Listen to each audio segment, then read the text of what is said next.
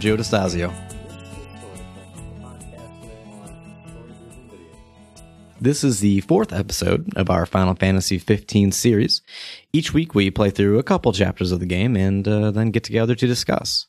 As a reminder, I'm playing the Pocket Edition on my phone, and Josh, you are playing the what we've been calling the main version on Xbox One X. Right. And finally, is this the first time where our episodes actually match up? I think so. In this case, the chapter numbers are different, but for me, it's chapters 6 and 7. For you, it's chapters 9 and 10, but they are both called Callings and The Heart of a King. And all the content matches up between the two. Sweet. So, I was going to ask you what you thought. You go first. I've been waiting to find out what you thought. I didn't like these two episodes, or these two chapters. I did not like them at all. I was hoping that by the time we got to this chapter, we'd start learning more. We'd start having some more story. And to be fair, we did have a lot of story, especially in the first chapter. The second chapter, not so much. But the first chapter has a lot of cutscenes, a lot of information, but it wasn't the information that I wanted, which is to say, I feel like I didn't get any answers to my questions, and I'm only left with more questions. So which questions were you looking for answers? I don't know if anything specific, but like my overall goal here, like what am I doing with these gods? What am I doing with these royal arms? You know the answer to that. You're trying to win back your kingdom. That's the whole point of the game. That seems real simple though, right? I want to know more about this emperor. Where is he? We still haven't gotten yet another cutscene since the first chapter about this emperor. I was looking forward to a meeting with Lunafreya, and we never actually got to talk to her directly. She appears to be dead. Everybody is saying she's dead. So, like, to me, it wasn't an emotional moment whatsoever because I don't know who this character is. I didn't get a chance to talk to her and see how the two of them interact together. This was supposed to be the first time that we've actually seen Noct and Luna talk to each other. We've only heard about them being a thing. I don't even know, like, have they not seen each other since they were kids? Like, these are all different kinds of questions I thought we'd start getting some answers to, but things just start kicking off right away, and there's no downtime for these two characters to actually meet up.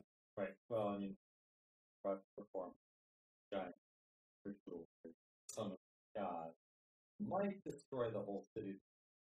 You probably don't want to waste time. It's a cool scenario, but yeah, I was disappointed. I feel like the game was trying to be emotional. With this chapter in particular, with Lunafreya's death, and in particular the ending sequence when they're in this like dreamlike garden area, and I confess to watching the main version of this whole sequence with Leviathan because I felt like the game was really trying to drive home something here and I was missing it. But after watching it, I could see I actually see some emotion coming through with the eyes. You know, the way that people are reacting to things, I can get a better sense of how they're feeling. But I still didn't feel that connection. Now, I'm usually I try to not talk about spoiler stuff, right? But because people are born even today who still haven't played or watched certain things that were released 20 years ago, right? But there's this particular Final Fantasy game that has a particular character who has a particular fate, and that was very emotional. Because you spent 10 hours with that character, fighting with that character, talking to people. And so when that finally happened, maybe I was just because I was a kid, but that was a big deal. And I didn't feel anything like that for this character. It was not a furry creature or a feathery creature, no. Yeah, they were trying. They were really trying. And I thought that DC did a good job of portraying. I think what's really getting at that is true is that they didn't build you as a player up. We just haven't had that emotional connection to Luna, as we haven't really interact correctly as adults. I mean, we've hardly seen Luna at all. Mm-hmm. I know that she's a pretty amazing person. Like that.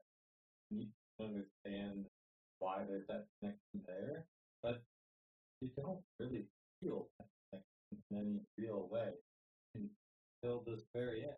Like, even throughout most of the game, the whole point of at the beginning was, we're going to go get married. Right. And then that gets derailed really quickly, but never once does not seem, it didn't give it much thought. Oh, not getting married. wonder what I'm going to do now. Like, it doesn't seem to be an issue at all. Is it just not talking?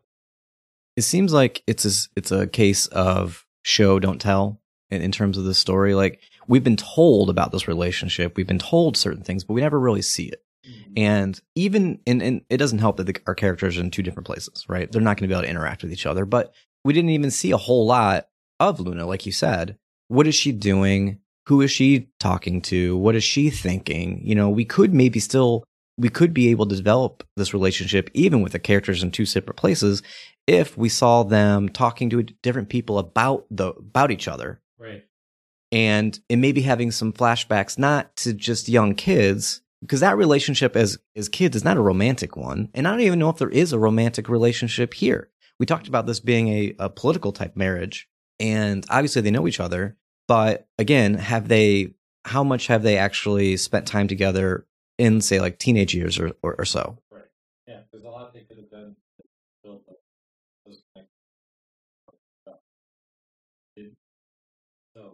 Even though it is an immensely emotional scene and puzzle.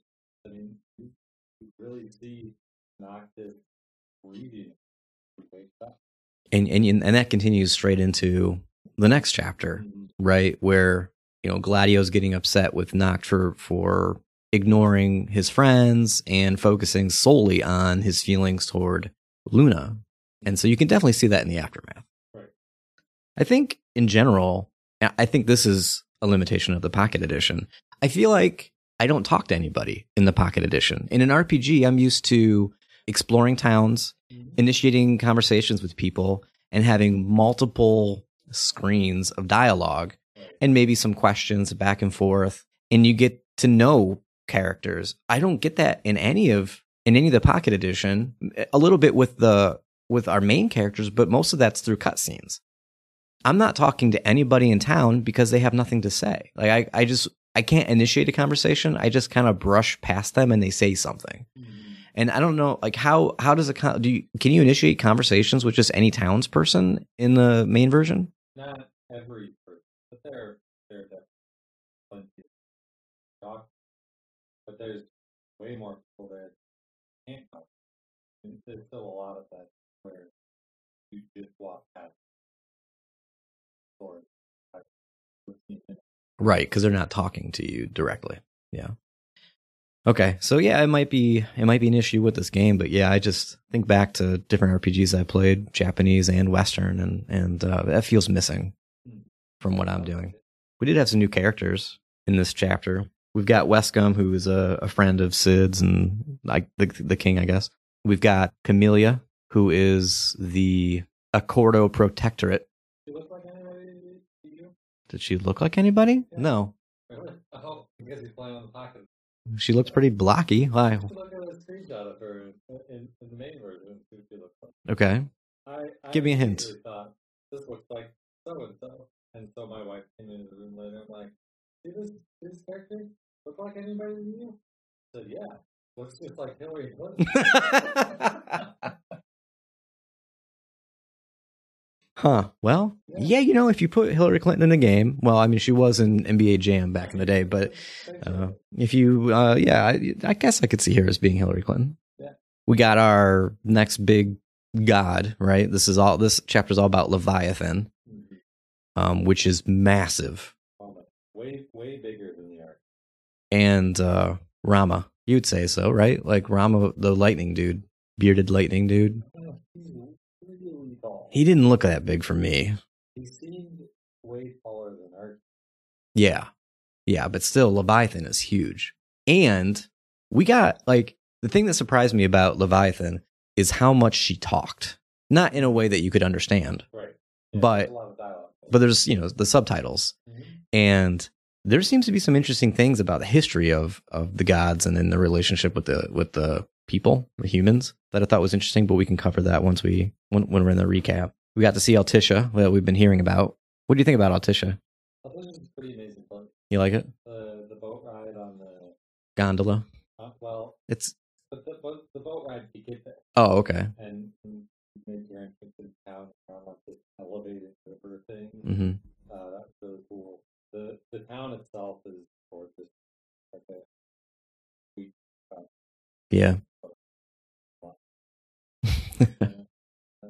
You know, there was one new gameplay sort of thing that was talked about once I got it that I didn't mess with because I just wanted to focus on the story.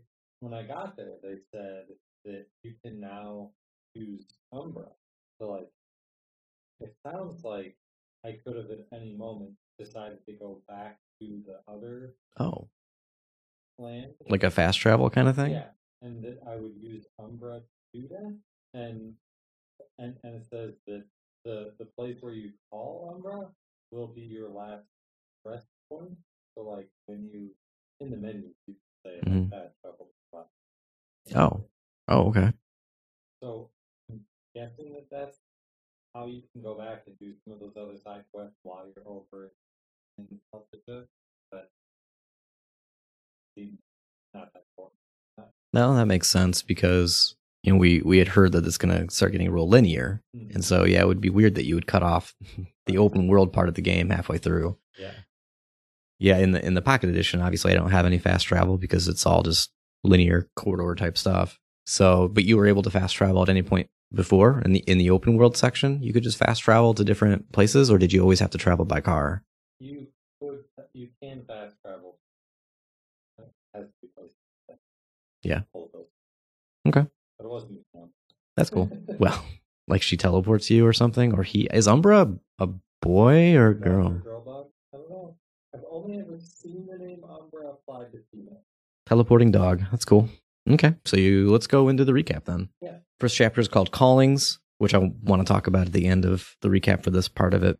We open with some conversations on the boat trip on the way to Altissia. We learned that Noct is pretty anxious to see Luna at the expense of nearly everything else. He seems to doesn't really care about the mission. He just really wants to get to her. Ravus, who is Luna's older brother, who's been kind of helping the Empire hunt her down, has a weird arm and seems super strong. Mm-hmm.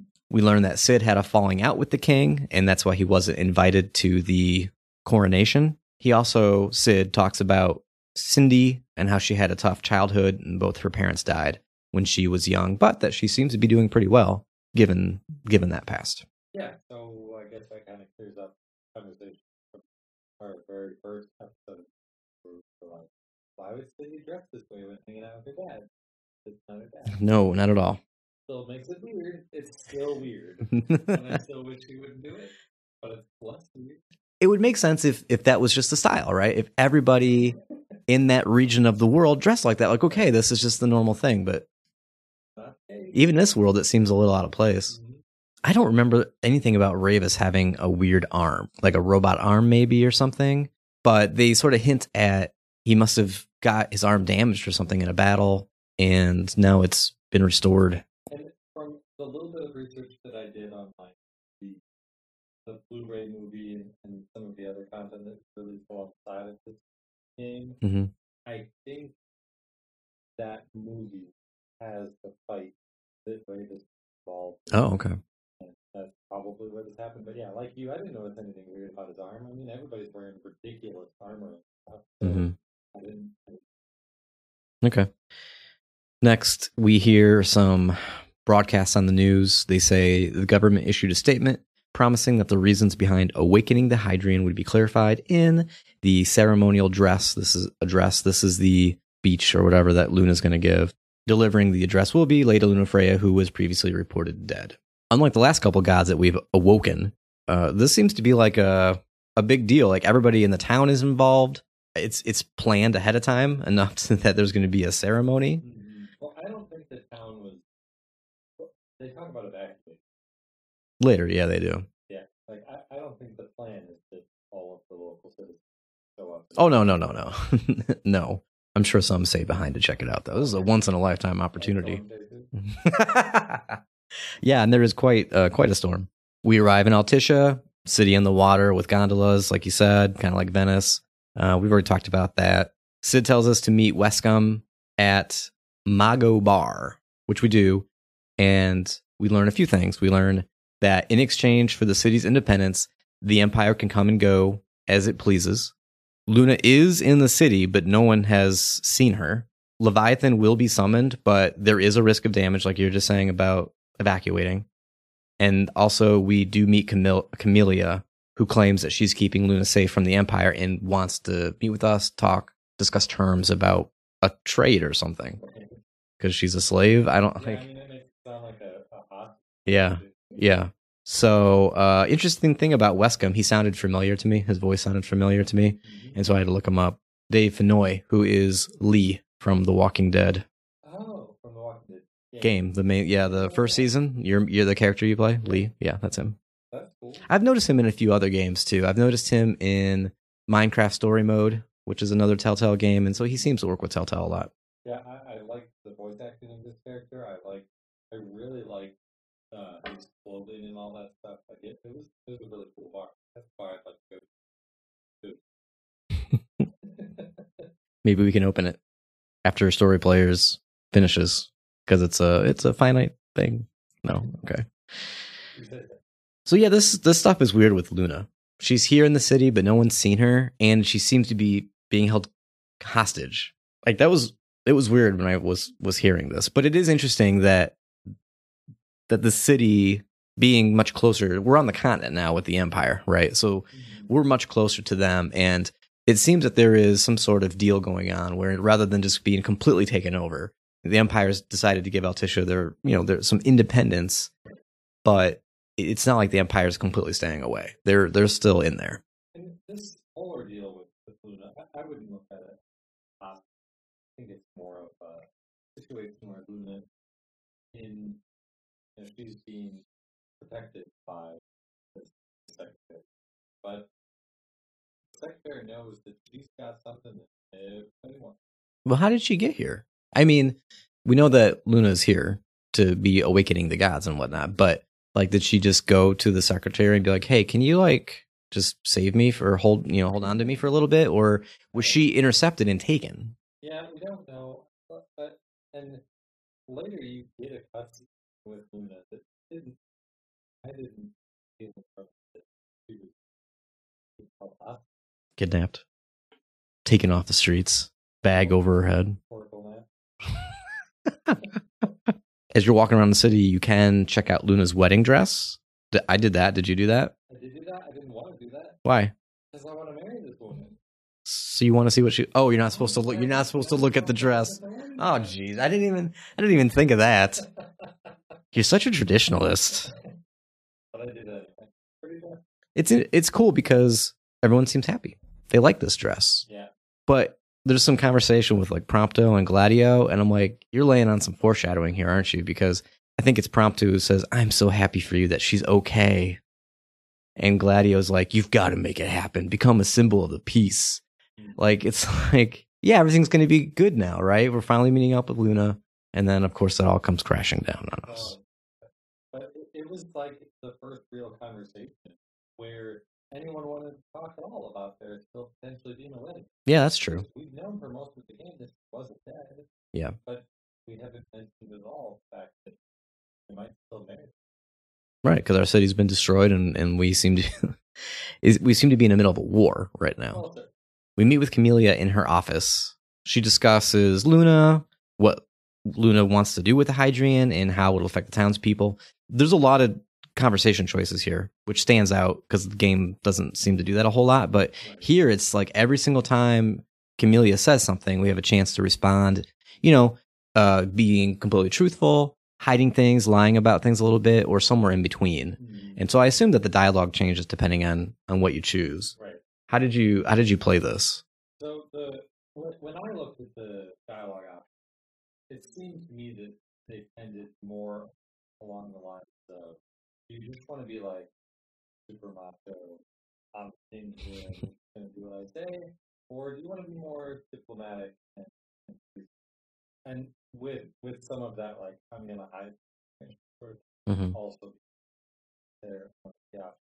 And I played this as, you know, this is my first opportunity to be a king mm-hmm. among someone other than my two best friends. I'm gonna try and do this the best way that the new king would try to do it. I'm not gonna be a jerk. I'm not gonna try to force her. Because I, you know, I'm getting the vibe that we can just make this work, and everybody can be satisfied with whatever the outcome is. So I watched that. Yeah, that's a good point about being more of an arrogant, you know, you do what I say kind of king. Because I definitely chose the more diplomatic route as well, because it just seemed like she's not like threatening or anything. No. She seems that she just wants to have a negotiation, whatever it is. She has some concerns, and she just wants to make sure that, you know, she's got some leverage with Luna and to make sure things work out for her. So they make a deal, right? Or we make a deal. The deal being, we'll hand over Luna, we'll give her to you, but we're okay with this whole Leviathan thing. But listen, you need to get my people out of here. You need to help us with the evacuation. And if the Empire comes, which of course they will, that you're going to be the one who takes care of them. We're not going to help with that fight. Mm. Seems fair. Yeah. After we leave, there's a brief cutscene between Camelia and Wescombe. So they seem to know each other a little bit more than they let on. He's surprised that Camelia opened up to us as much as she did. And she says, I have a soft spot for the young and tragic. They've lost Regis. They've lost the crystal. Was it so long ago the last oracle was taken from them? We don't know anything. A lot. No. And is it something that happens like as one oracle dies? We don't know about the succession, right? The line of succession for the oracles. Is it something that one oracle like gives physically or like transfers? People could see motioning from like your head to my head. Yes. I'm transferring the title of Oracle over to you. We know that it is bloodline, right? So there is some sort of bloodline related to it. Luna says, I have the blood of the Oracle or something like that. But yeah, does it happen like after the previous Oracle dies that it awakens in someone else? I don't know. So I didn't write down which exact conversation this happened in or who actually said it. But there was a small bit of foreshadowing that I wasn't sure if you got. The quote that I wrote down was, the Empire is not content moving all the way. They want to have yeah. I do seem to remember that one. Yeah, I'm signaling that they're going after these guys too. Yes, they want control. We're not the only ones trying to stop them. Mm-hmm. But I have no idea how they control it. They probably can't control it. Like, I would imagine. When is enough enough? How much power do you really need, Josh? I like this cutscene also because after we leave that meeting with her, we're not really sure where she stands. Like, we think we have an idea, right? But this kind of solidifies the thought that she seems to be on our side, right? She empathizes with us, and maybe it's not in her best interest to help us out to the degree that she is, but this is why. Well, and the impression that I get is that she hasn't really picked up. Still, the vastly most important thing to her is the city mm-hmm. she's running. And she's willing to toss us home, but she's not going to go to war right. with the Empire. Not too long after that, we have another cutscene in the office again with Camelia, this time with Luna. And there's something interesting here that I hope you can help me out with, along with a lot of other dialogue in this chapter. But Camelia says, if worse comes to worse, you can threaten to throw the trident into the sea. Then they'll listen. In the meantime, it will be well guarded, better than the Oracle herself. Remember, you'll be under Imperial watch. Think of it as a necessary evil in order to forge the covenant. And Luna responds with, I am in your debt. Camelia then says, once it's over, you may go as you please, but you do so without our protection. So this is a private conversation, right, between the two of them. So they should be being honest with each other, or at least, you know, they're not trying to lie to anybody else who may be listening in, watching. When she says better than the Oracle herself, she's just referring to Luna's title, like kind of like in a third person kind of way, right? I can almost read this as being Luna's not the Oracle, but that's insane, right? Right. No, she's talking about Luna. But she's talking to Luna. Yeah. Okay. Yeah, I mean, she's just saying that the trident will be better protected. Right. Okay. Because for a moment there, I was thinking, is this a decoy? Is this not the real Luna? And she's sort of like coaching what this Luna should do when bad things happen. Hmm. You think that Star Wars Episode 1? Yeah, maybe. It just seemed weird. You know, maybe it's just the dialect or something. You know, there's still kind of got this mix of sci-fi and sort of fantasy. Maybe it was just a weird way of talking, right? I'm going to leave that open, though. I'm not convinced. I'm still holding out hope that Luna's not actually dead. Oh, I think she's dead. I'm sure she's dead. For real. Luna says she's in her debt. Can I just take that to mean that she's been protected this whole time from the Empire? Yeah. There's nothing else going on in the scene. You don't think there's anything else to see in the scene, anything else to analyze or glean from it? Okay, that's disappointing. When the conversation's over, Imperial soldiers come. I think they're Imperial soldiers. Maybe they're just her soldiers. Maybe they're just... They must be her, Camelia's soldiers going to protect her, taking her to the ceremony. It wouldn't make sense for them. No.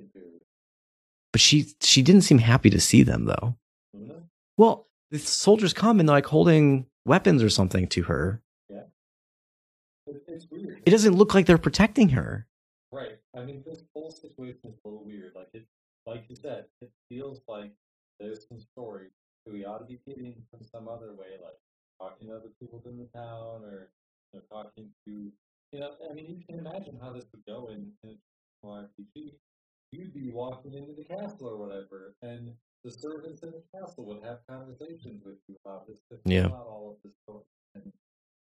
That takes us to the ceremony and Luna's speech. There's a crowd of people who have come to watch this, and Noct does make his way in during the speech, and it seems that he and Luna have this little acknowledgement, but it's hard to tell again from the Pocket Edition because it's flat faced, and I don't know if either is happy to see the other. They just sort of they do seem to acknowledge each other. They definitely acknowledge. Does Luna kind of smile at him or something, or does he smile at her, or is there anything more than just? He doesn't really do anything, and I wrote that off. Everyone. Mm-hmm. She's busy. I seem to remember him. Before we get into this, how is it that no one recognizes that? No one. He's the king, right? He doesn't look like a king. It doesn't matter. What is it? Prince Harry or whatever the prince in England? Mm-hmm. Millions, if not billions of people on this planet would recognize those guys. Remind me, do we have cameras and TV in this universe here? I can't think of seeing... is this ceremony being broadcast? I can't remember if there's... I don't remember seeing anything.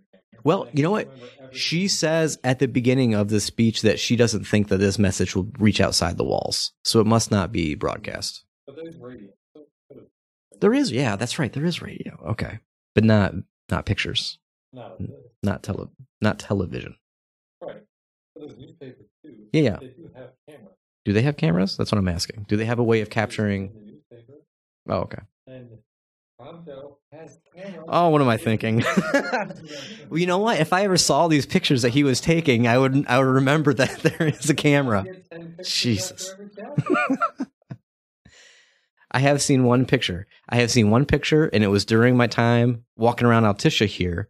I think they come across an artist who's doing caricature drawings or something. Did you talk to this person? Okay, I talked to this person, and it's hilarious because you want a picture, and they do it, and then they show you the picture, and you know what it looks like? It's the full 3D rendering of them from the main game. Yes. That's great. Anyway, so this... The speech seems to be about, it's more than just the Empire, it feels like. This is talking about, universal, darkness and light and... Well, I don't think this is just universal concepts of darkness. They are talking about the issues with the night and the demons and the scourge and all of that. Yeah. This is not just... Right. Whenever, like in the subtitles, these things are capitalized, right? Like darkness and even star is capitalized. And that, you know, the empire is sort of like part of it, right? But it's bigger than the empire. They're just like the actor in this case that's like maybe the darkness is using or whatever. I'd like to read a few of these lines from the speech to see if it sparks any discussion. She says, "The light fades from our world, and as it does, the shadows shall loom ever longer until all succumbs to the darkness. Have faith, for our gods watch over us. By their blessings, by the stars that light the heavens above, our world will be delivered from the perils of the dark." And I think she ends with, "On my honor as Oracle, I will not rest until the darkness is banished from our world and the light, capital L, is restored." It seems like the type of speech we would want because it's in this type of moment, and that type of moment being, we're about to do something. It's kind of crazy. And it's super dangerous. We want you to know why. Mm-hmm. The reasons being that things are really messed up. This is the situation. The darkness is coming. We're doing this incredibly risky thing for a reason. Mm-hmm. And that reason is to save you. And this is the only way we can do that. So that's why you need to evacuate. Yeah. I think it also hints back toward this world before people. There are gods. And like the crystal, you know how the Noctis is the king, and it's like the crystal chooses him or something. You remember what I'm talking about from a couple chapters ago? I want more of that information. They keep hinting at it. Right. Do I need to read like a history of Final Fantasy 15, like a history in the world of Final Fantasy 15, like the world's like a history book that would be put in school in one of these cities? I need to read that history book. It probably exists. They said 10 years ago. If only there's a school I could walk into and start like talking to children, or finding a stack of books and I pull one out and it says history of the world. And there's passages and things that I could read. Yeah, I really miss reading stuff in this game. History of the world part. After the speech is over, we start the sacred rite. We see Luna standing above the water holding a trident, and Leviathan comes out of the water, and they kind of have a chat together. And Leviathan just doesn't seem to be very happy. Like Leviathan's just leaning up against their locker, and they're chatting. Yeah, they're chatting. Yeah, but Leviathan is very upset.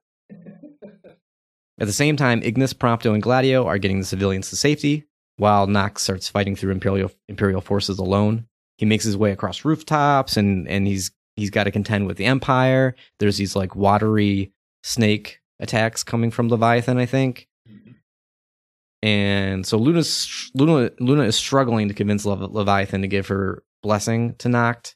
What do you think about Leviathan's conversation here? This little chit chat. Leviathan doesn't seem to trust. She is the goddess. Oh wait, yeah. Doesn't think that Noct is worthy of it, and the hard press argue with her. But it seems more than that, because it isn't just, oh, who is here to receive my blessing? Not you. You are not worthy. This is, why the hell have you woken me up? Do you know what I am? You're just stupid people. Like, I don't care. Leave me alone. How dare you ask me for anything?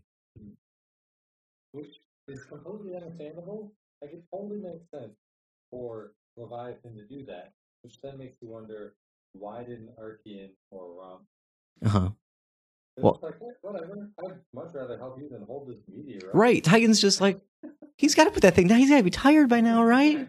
He stopped the force. I don't mean the force like Jedi force. He has stopped the force of the meteor from impacting the planet. Mm-hmm. Like, just put the thing down. Right. Walk away. Go take a nap.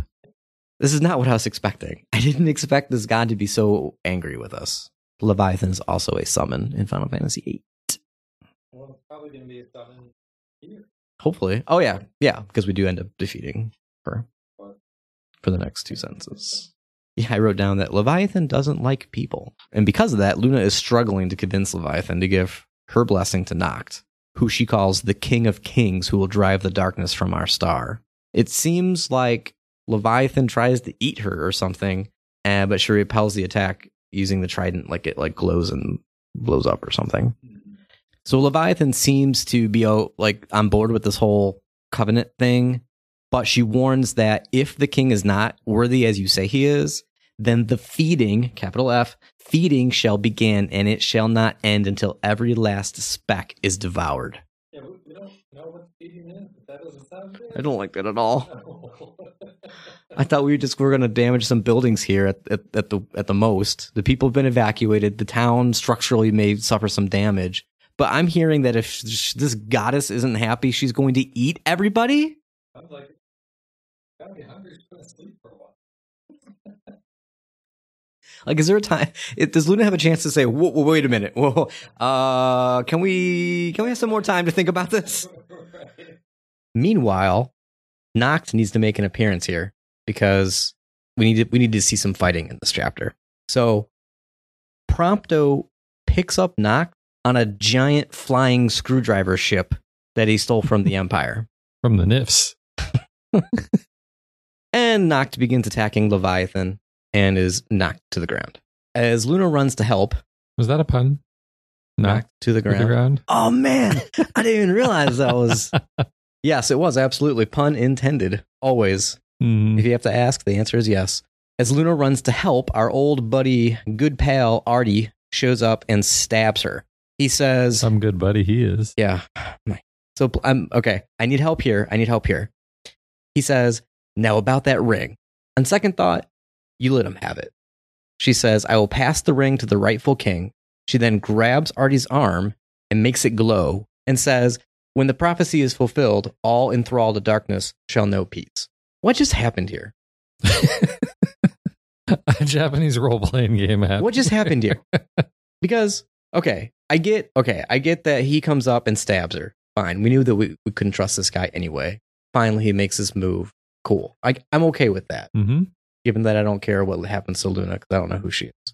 Ouch. But she says, I will pass the ring to the rightful king, and then like makes his arm glow. What is she giving him the ring? What is she doing to him? She's not giving him the ring. What is she doing to him? I don't know what she's doing to him. She stops and he kind of turns and holds his arm up. Right. And like he seems satisfied with this. Like it glows, so he's got something. I've watched it a couple of times. I don't know what she did. It's similar to like when she heals people and stuff, right? Sort of. But he's not in need of healing. Right. Why can't she heal herself? So, right. But it's not the ring because we know that Noct has the ring. Mm-hmm. So, but she did something to him. I don't know.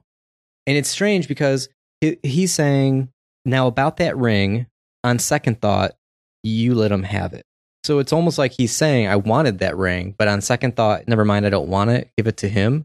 I don't remember what the emphasis is on the sentence. Is it you let him have it? Or is it you let him have it? I think it's more about him than you let him have it. But Artie's too smart of a guy for this not to be completely planned. He doesn't want the ring right now. Or else he would have just taken it because he totally could have. Unless there was some concern that Leviathan's going to eat him if he takes the ring. Like, what else could possibly stop him from taking the ring? Nothing. So does he not want the ring? He's just there to stab her? Fine. But then what is the whole glowy thing about? I can't figure out the glowy thing. Okay, so it's not just me? Nope. Fair enough. Artie then leaves on a dropship, and Luna uses the trident to summon power from, like, all the royal tombs to heal Noct, and... It's out. It's kind of like she throws the trident to him, or it somehow gives it to him. So now he has the trident as a royal arm. Yep. But it looks like he has all. Like I paused it here and on my rewatch to try to count the number of spinning weapons going around him because you can't possibly count them while it's going on because they're just moving too quickly. But it seemed like it was up there, like 10, 11. I don't know. Oh. But it seemed like he had all of them, which doesn't make any sense because in the next chapter we go get another one. Right. And so, at this point, we've probably got 6. Yeah, so it looked like it was more than that. So I was confused again here. I seem to get confused a lot in this game, but I was confused here because I'm like, if that's all it took to just get all the royal arms, why do we bother going around getting all of them? If she's just going to give it, like, summon all the power from all these royal tombs and just give it to us. Well, maybe he can't do it. Maybe she can, but he can't. Well, we could just meet up with her then, and then she'd give it to him. Every time we're in a fight, hey, Luna. Oh, okay. Show up. Okay. I need some arms. I could buy that. So she can temporarily give him access to all of them. That could make sense. Yeah. I'll buy that.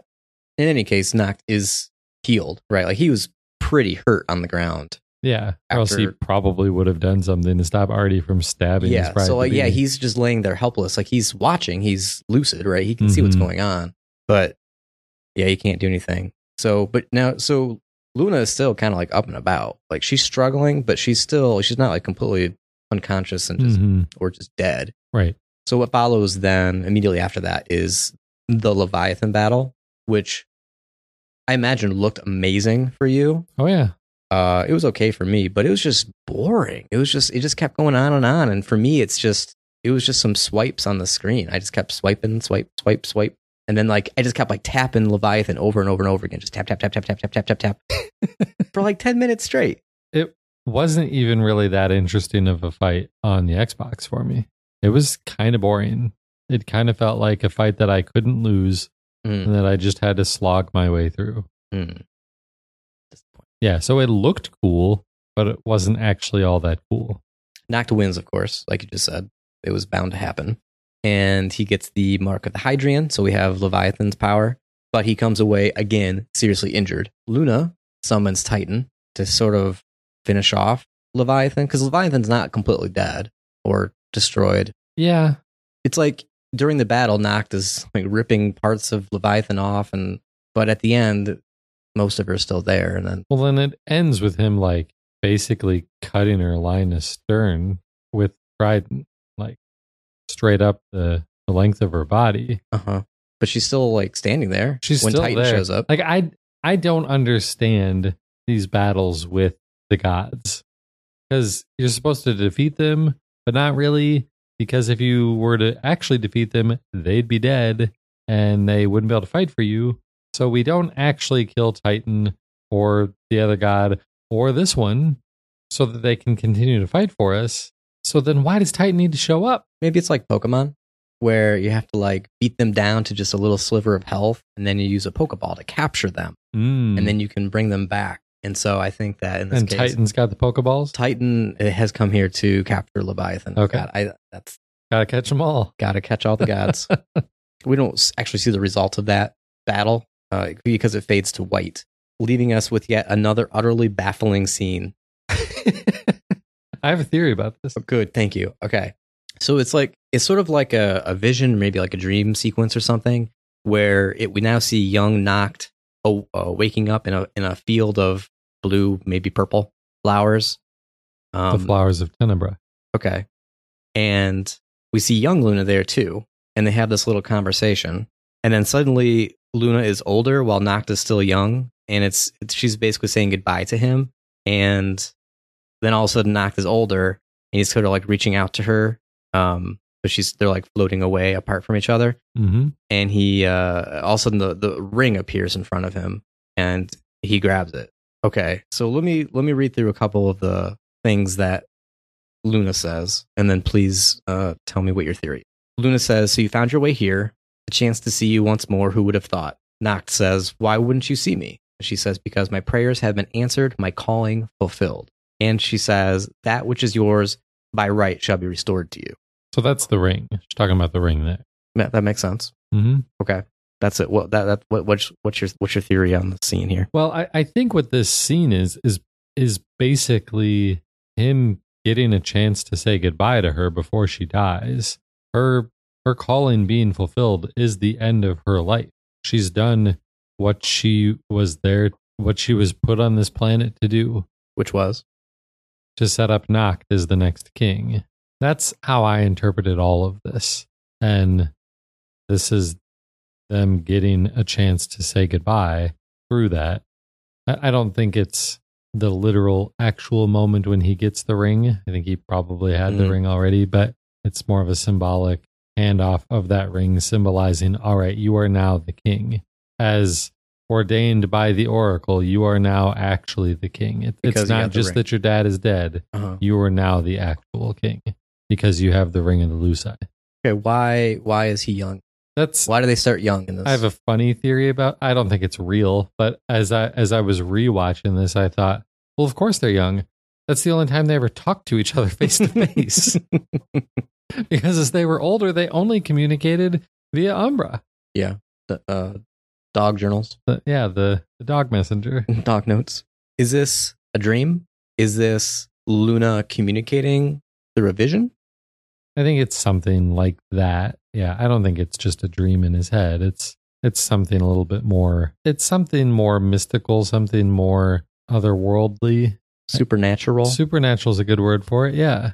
So he grabs the ring and then he wakes up back at the hotel and he has the ring. Right. I guess it would make sense because, you know, in the order of things, it looks like he's now just pulled this out of his dream. Mm-hmm. And but it makes sense that she would have already given it to him. So because if he passes out after fighting Leviathan, we don't actually see her die. Right? We don't see her die. So she could very well just be giving him the ring and then somehow communicating with him through whatever magical powers. We've already seen visions. Oh, yeah. With Noct and the gods and seeing Luna in different places. So that all makes sense. Right. But she says, so you found your way here, as if she's not the one who's responsible for this. A chance to see you once more. Who would have thought? It doesn't seem like she's the initiator. Maybe she's not. I mean, I don't know that this particular thing really warrants that much reading into it. It's some sort of supernatural encounter that she wasn't sure was going to be able to happen, but it did. She's happy that it did. Regardless, he's the king, right? Like this is super weird. There's nothing in this backstory that we've encountered that helps to explain how this works. I think it's really just meant to be a transition, and you're not supposed to ask that many questions. Okay, fine. I won't ask any more questions regarding the vision of Flowerfield. Her calling has been fulfilled. Apparently she's not needed anymore. Does that mean there are no more gods left? Well, she's not a god. No. But she's been the one who's been... Oh, maybe not. She has been helping us, though. But it hasn't been... Because she's spoken with all of the gods. Yeah, she's spoken to all of them. I actually know the answer to this. I just can't tell you. Why? Because you already played ahead? Yes, because I was kind of forced into playing ahead a little bit. Because I wasn't sure if my game was going to save. And the next chapter was immediately dropping me into combat. Not allowing me to save. So I played more, maybe all of the next chapter. And there is a comment made that explains that answers the situation that with the gods. Okay, fine, good. What is Noct calling? Does he have a calling? Because I say that because the name to be the king. Well, the name of this chapter is Callings with an S, plural. Oh, and so I figured there must be more than one calling. So Luna's talking about her calling. It could be a whole bunch of callings. It's been fulfilled. Everybody has a calling. Sure, it's her life's calling is to set up the next king. His life's calling is to be the king and to rid their kingdom of the Niflheim Empire. There's the literal calling of Leviathan. Okay. You know, there's lots of callings there. There's Prompto. What's Prompto's calling? Calling up Noct and tell him to jump on a flying screwdriver. He probably wants to call up Cindy. Yeah, he does. He wants to call up just about any girl at this point. The chapter ends, as I said already, with Noct waking up in the hotel, but Ignis is in the room, and it turns out he got injured in this fight in some way, and it looks like he's just completely blind. Yep. Like he's got a scar going over one eye, but his eyes seem to be physically intact, at least on my low poly version of the game. But for some reason, he just can't see anymore. Well, he's wearing sunglasses in mine. Mm-hmm. Yeah, but I can still see through them. Oh, yeah. They're transparent. Yeah, I think he still has his eyes. They just don't work anymore. Okay, they didn't get poked out or anything. I don't think so. Okay. He does confirm that Luna has passed. Mm-hmm. So we know for sure that even though we didn't see it, we know that she died. And again, Noct does have the ring. So we have the ring, and we got to get Crystal back, and everything should be good. Right, which we'll get the Crystal by beating the Empire, because they have the Crystal. Okay, that wraps up that chapter, Callings, which means we're moving on to the next one, The Heart of a King, which is chapter 7 on the Pocket Edition, chapter 10 on the main edition. Mm-hmm. So let's do it. Yeah, so what did you think you were going to be doing next in this chapter? Maybe you didn't even have time to really think about what would be the next thing to do. But you know what I didn't expect it to be? Looking for more royal arms. I thought we were done with that. Right, we did the royal arms, we did the god stuff. Like I said, I swear I saw 12 spinny royal arms the last battle, I thought for sure we were done with royal arms. But the opening to the chapter for me says that we're on a train heading toward the capital of the empire and that we're going to make a stop here for a royal arm. Yeah. Okay. And the big thing about this chapter is our group has worked well together up to this point. We talked about even in the first episode where we had that intro, and we haven't actually seen this scene because I assumed it was sometime in the future, but it was when they were all sort of working together, it looked like they were inside the castle and trying to attack some enemy in there. And they were, calling out to each other and seemingly working like a great team. This chapter throws it all out of whack. Mm-hmm. And everybody's just like really mad at each other. And well, not everybody. Well, pretty much just Gladio. The guy who matters, Gladio, because he's very dangerous looking, mm-hmm. is very upset with Noct. And so a lot of this whole chapter is not just about getting the royal arm, but also how everybody's dealing with this, dealing with the events after Leviathan, and then of course making up at the end. Yeah. So in terms of story, there's not much going on here. This was a much shorter chapter than the others have. Oh yeah, super short. This one took 45 minutes for me. I mean, that's less than most of your chapters on the Pocket Edition. Yeah, which are about an hour at least. You said something to me before we started recording that makes this episode or this chapter make a little bit more sense. Yeah. And that, so I did play this back to back with the previous one. And so it all just flowed together. And when I played this, it felt to me like this was immediately after the events of the last chapter. I woke up, I see Ignis is injured. Later that day, let's go on and continue our work. Right. But you said that's not the case. It's not the case. And I missed it too, playing them back to back. I thought we just got on the train right away. But as it's going to the train cutscene, it says several weeks later. Several weeks? Several weeks. So it's been a while. And it starts, I think the first line of dialogue is Ignis saying that his wounds have healed, but to get his vision back, it's going to take more time. So it's definitely been a little while. And overall, physically, most of the team is doing much better, including Noct after his tremendous battle with Leviathan. But knowing now that it's been several weeks, now it makes a lot more sense that Gladio's really upset. Yeah, because we basically haven't done anything for several weeks. I thought Gladio continues to be my favorite character. He's normally real chill, but all of a sudden he's upset with me, and that makes me upset because I don't like him being upset with me. And I kept thinking, what? Okay, yes, Ignis has his problems, and maybe I'm not paying attention to that because I've got my own tragedy that just happened. But he's acting like mine is absolutely not important whatsoever. Well, I don't think that's how he's acting. He's accusing you of being so wrapped up in your own grieving that you as Noct don't care about everything else that is happening. That Niflheim still has the crystal, they're still taking over everything, and you're not doing your job as king to try and reclaim your land. You're just sitting there moping about the death of Luna. Yes, and that makes sense if it's been a few weeks, but my initial run through this, I'm like, what is your problem, man? Right. Stop giving me a hard time. This just happened a couple hours ago. Yeah, that is exactly how I felt too. Okay. Let's go through this recap then. We start out on the train, and you can explore the train a little bit, but it's mostly people, Gladio not wanting to talk to you and ignoring you, getting out of your way. There was one new piece of information on here that I thought was interesting. On the train, there's a radio, and it's one of those news broadcasts, and it says that Ravus is being blamed for the Leviathan disaster and has been sentenced to execution. Yeah, I somehow missed this. I tend to listen to the radio broadcast. Maybe I just didn't see the radio. It wasn't one that came up like you couldn't just ignore, right? In terms of like a cutscene where it's just playing. Right. You had to go seek out this radio, and it was at the end of the train. Yeah. So anyway, the train arrives, we're at the destination, and we go down into the mine to look for the royal tomb. Hold on. What? Do you have any side quests here? Of course I have no side quests. None of, sometimes you have side quests. They're actually, so it turns out that all of the side quests are the same.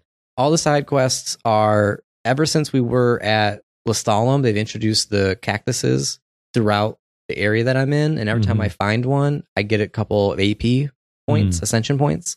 And there's, you know, maybe 2, 3, sometimes 7 of those. And then there's also the mystery scraps of paper that if you find the initial one, it gives you a map that has an X with some drawings, and you got to try to figure out where that spot is and then dig something up. And then you kind of play this little treasure hunt game until you get to the end of it, and you just get like a good item or something. Oh, that's the extent of my side quests. Okay. I had 2 side quests.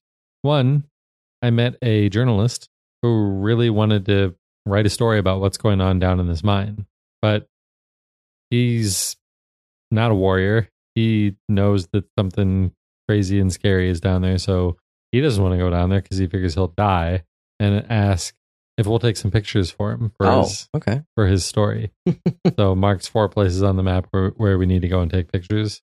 I only got one of them. I didn't really care. Oh, you just didn't care. The other side quest that you might be more interested in, there's a woman on the train who was traveling with, I forget the number, maybe 4 baby chocobos, and they escaped.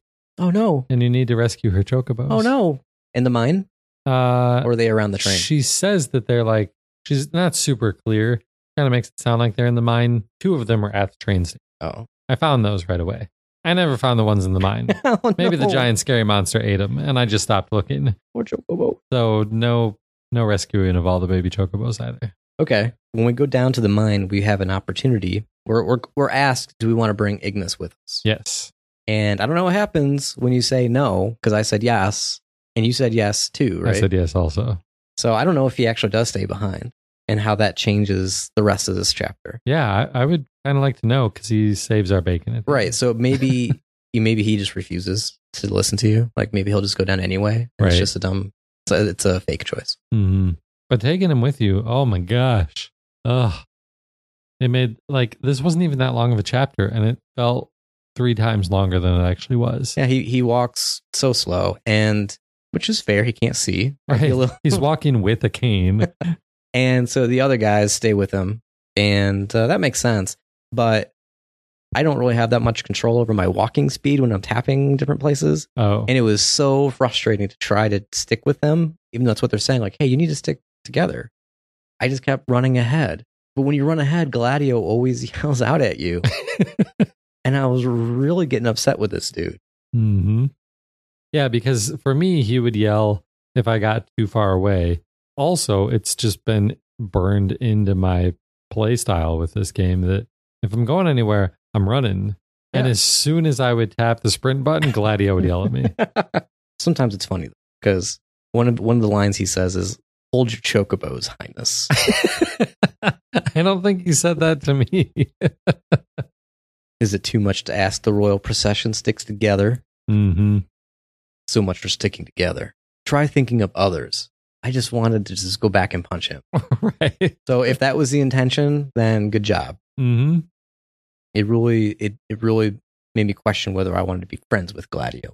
So there's a path we're trying to get down to get to the royal tomb, but there's this giant vehicle or machine or something blocking the path. And so we have to get the motor running by turning on some backup generators and whatnot. Mm-hmm. Just whatever, moving around the map.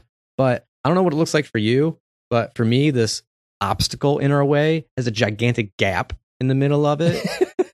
And it's literally like as if you were to jump over a fallen tree and just jump over the trunk that's on the ground. That's all that they would have to do to get past it. Oh, it's ruined my immersion just a tad bit. Yeah. So you go down that path that's blocked that takes you to a camping area. And this was, I think, the first time that I camped where I didn't have the special food. Like usually Ignis makes some sort of cool recipe. And this time I just ate food out of a can. And I don't remember there being any ingredients or anything to find in this area. Plus, I don't know how he would make it. He's blind. Well, blind people can still cook. Yeah, but he's newly blind. Imagine if you were newly blind and you had to cook a steak. Yeah. How would you do it? So I have no idea how this worked because I don't even know why I chose this decision, but I went to the camping place because it was almost night. Mm-hmm. And I'm like, yeah, this is going to be worse if I try and do this at night, but I don't want to do the camping thing. And I have an option at campgrounds to either camp or wait until morning. Let's just wait until morning. Oh, okay. So I just did that. Oh, so yeah, for me, instead of everybody like having fun and joking around, everybody just sits very quietly. And Gladio walks away and sits in a chair by himself on the other side of the camp. I could see that. And we all eat we eat canned food. No cup noodles? No cup noodles. That's disappointing. But it did give me a little bit of a tack up boost. So I probably could have used that. In the morning, we travel through another area, which is much greener, kind of swampy. It's got some large trees and stuff. Mm-hmm. You know, whatever. You just go through it and fight through guys. And at the end, there is a boss, Malboro. Isn't that a cigarette? Similar to that. There's another R. Oh, okay. I'm like, that's a weird name for a boss. But he's like this giant plant creature, right? He's got some pretty bad breath like a Marlboro smoker. So this fight was probably the toughest one for me in the game so far. Even though the fighting, everything's pretty much on rails. You just tap around and knock, and everybody else fights for you. Mm-hmm. There was so much. This guy was dishing out so much damage, right? And it's like spitting out too, right? Like it's covering the area in some sort of poisonous, I don't know, jelly that I'm walking through. And I'm constantly getting hurt. I was pulling up the menu to start healing people all the time during this fight. I don't think I've ever done as much healing in one battle as I did during this one, and healing other people. I normally don't even have to worry about healing other people, but I had to this time. Yeah, definitely. I even tried getting out of the way. I'm like, okay, I see what's going on here. Let me walk, but I just couldn't. Yeah, because I was already stuck in it, and he moves real slowly. Well, and I would get him to the point where he's got almost no health. I deplete him of his health, and then he'd regenerate. Yeah. A quarter of his health. Right, and then I'm thinking, am I doing something wrong? Right. Especially after the third or fourth time, mm-hmm. It's like I have to be doing something wrong. I'm going to run out of potions here. I'm going to die. I'm going to have to repeat this. Yep. For the first time, right? Yeah. Actually dying in this game for the first time.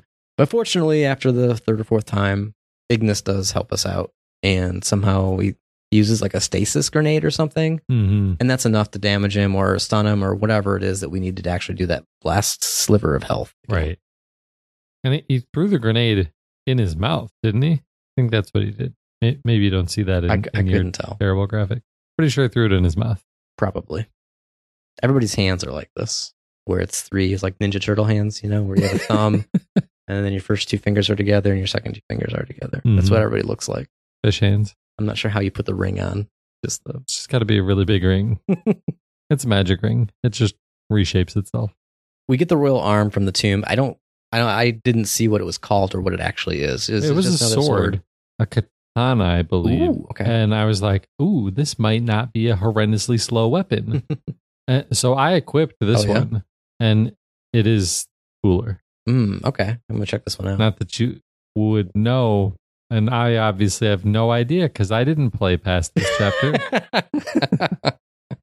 After we leave the tomb, this is Ignis's time to be like, listen, guys, I've had it.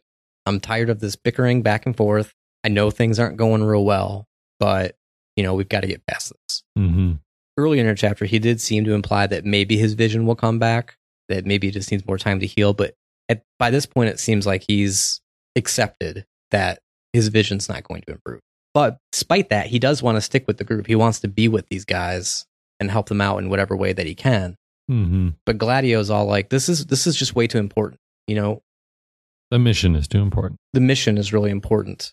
Being there for each other is all nice, but this is a life and death situation. You know, we can't be worrying about this. This isn't going to work out. Right. And Ignis says he'll bow out if he slows us down too. Mm-hmm. At the end of this conversation, I got a pop up that said, "Gladio's words spurred Noctis to self reflection. Now roused, Noctis's vitality has increased by 50%." Okay, that's good to know. I didn't have that message. Weird. Yeah. Oh, the other thing that Ignis says is, you know, Gladio, like, chill out, man. Noct will take his place when he's ready. You just need to stop hounding him, right? Mm-hmm. There's one final scene back at the train where everybody's sort of like, you know, we good? Is everything good? Yeah, okay, let's go. They get in the train. That starts to take off. But we see Artie once again on the station watching the guys get in the train, and he just kind of has this evil little giggle or laugh. He's really satisfied with how things are going. Mm-hmm. And then it just fades to black, and that's the end of the chapter, right? That is the end of the chapter for me. Yep. So yeah, definitely compared to the Leviathan one, a lot less story information going on, but it's some character development. Yeah, cool. A bunch of that. So hopefully things will get better for our guys going forward, and we're all ready to take on the next challenge. Is it another royal tomb? Is it another god? Is it finally meeting the emperor and just killing him and then ending the game right there? I don't know. I'd ask you for predictions, but it seems that you already know some of what's going to happen next. I do know a little bit, so I'm not going to say anything about that. I do have a question for you. Okay. We thought it was super weird earlier in the game when the game was like encouraging us to try and hook up with Gladio's sister Eris. Oh, yeah. Mm-hmm. And I know me especially, I was like, I'm not going to do that. I've got this oracle to marry. Mm-hmm. She's dead now. That's true. That changed things for you? There are other fish in the sea. I can't go fishing, but... I wonder, and I can't go back because I don't have an open world, so... Right? I don't know. No, I don't think that would change anything. So you're not going to... I'm grieving here, man. You're not going to start hitting on Eris? No, I'm moping around. No. There's a great quote in one of the next chapters. Can't wait to share that one with you. I hope you get it too. Okay, well... Oh, you have more questions? What about Bayonetta? If she shows up again, I can't remember her actual name. She didn't seem all that interested in this stuff. Aranea? Is that Aranea, that sounds right. Aranea. Yeah. No. It's hard to remember real names when you give everybody fake names. Yeah, no, this is, it's not quite a dating sim, this game. Okay. There aren't very many relationship things going on here. I wouldn't call Mass Effect a dating sim either. Oh, it's absolutely a dating sim. You take people on dates. I guess that's true. Yeah, normally we would do some more predictions here, but... I am curious if you have any more thoughts. Not really. And I won't confirm them, because we've struggled when we get to the end of all of these episodes to try and figure out, like, what the heck is going to happen next? When are we finally going to try and fight the crazy, gross, scary emperor guy? I'm hoping that... So I'm not even sure... Okay, we're going to the capital to reclaim the crystal. So... Mm-hmm. Is the crystal... Okay, we talked about this before. It's a physical thing. Yep. Is it big? I don't think so. Is this something that they can just carry around with them? Because the last time we saw the emperor, he was in our city, in our castle, and so I was thinking he was still there. Mm. But if they can just move the crystal, maybe they have taken it and have gone back to the capital of the empire. I think that's what they've done. And so if that's the case, I'm expecting that the next chapter we're going to get there, and that we're going to finally meet up with this guy and have some chats. Really, in the next chapter? In the next chapter or the one after it. So for the next episode, because we're getting down to the last 3 chapters of the game. So I think you have an extra one on the main version, but I've got 3 more chapters left. Mm-hmm.